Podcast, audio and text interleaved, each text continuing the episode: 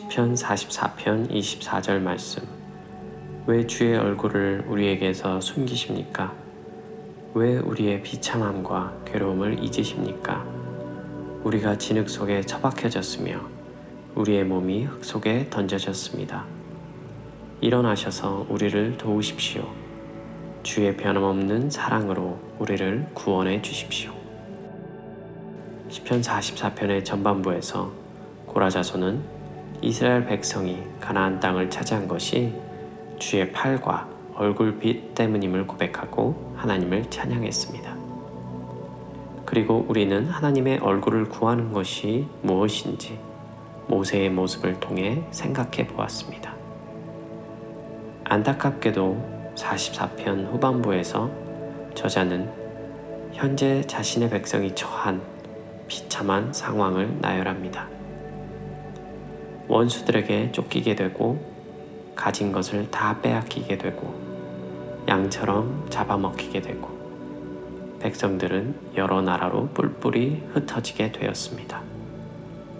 이웃 나라들의 조롱거리가 되고 부끄러움을 당하게 되었습니다. 더욱 슬픈 것은 이런 일 가운데 하나님이 침묵하고 계시다는 것입니다. 저자는 이렇게 울부짖습니다.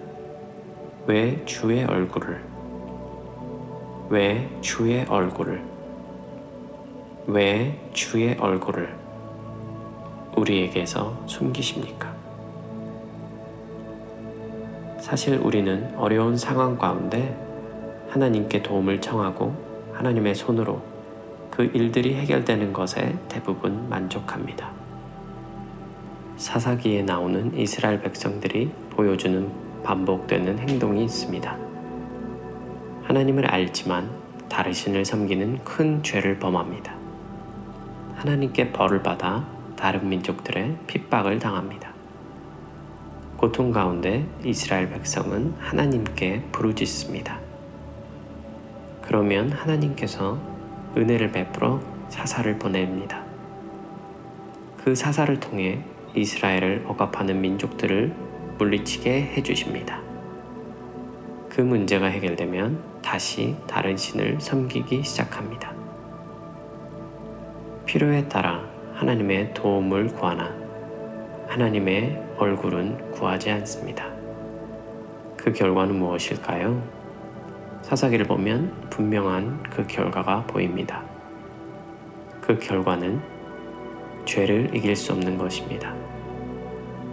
그 결과는 오래 신앙생활을 해도 승리의 간증이 없는 것입니다. 그 결과는 그저 무탈과 안녕을 구하는 무기력한 신앙이 되는 것입니다. 그 결과는 하나님께서 그들에게 베푼 은혜와 역사를 망각하는 것입니다.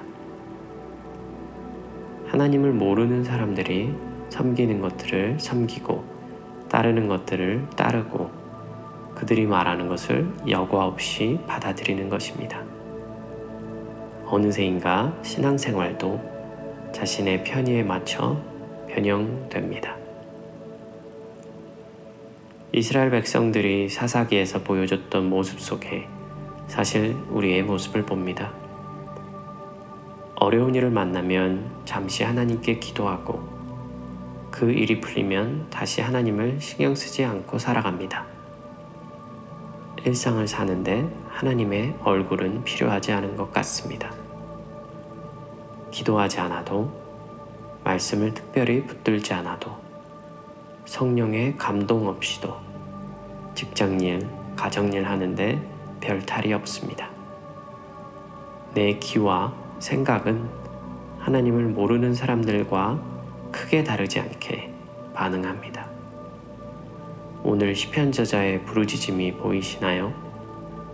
하나님의 얼굴이 얼마나 소중한지 느껴지시나요? 이제 정말 하나님의 얼굴을 구하기 원합니다.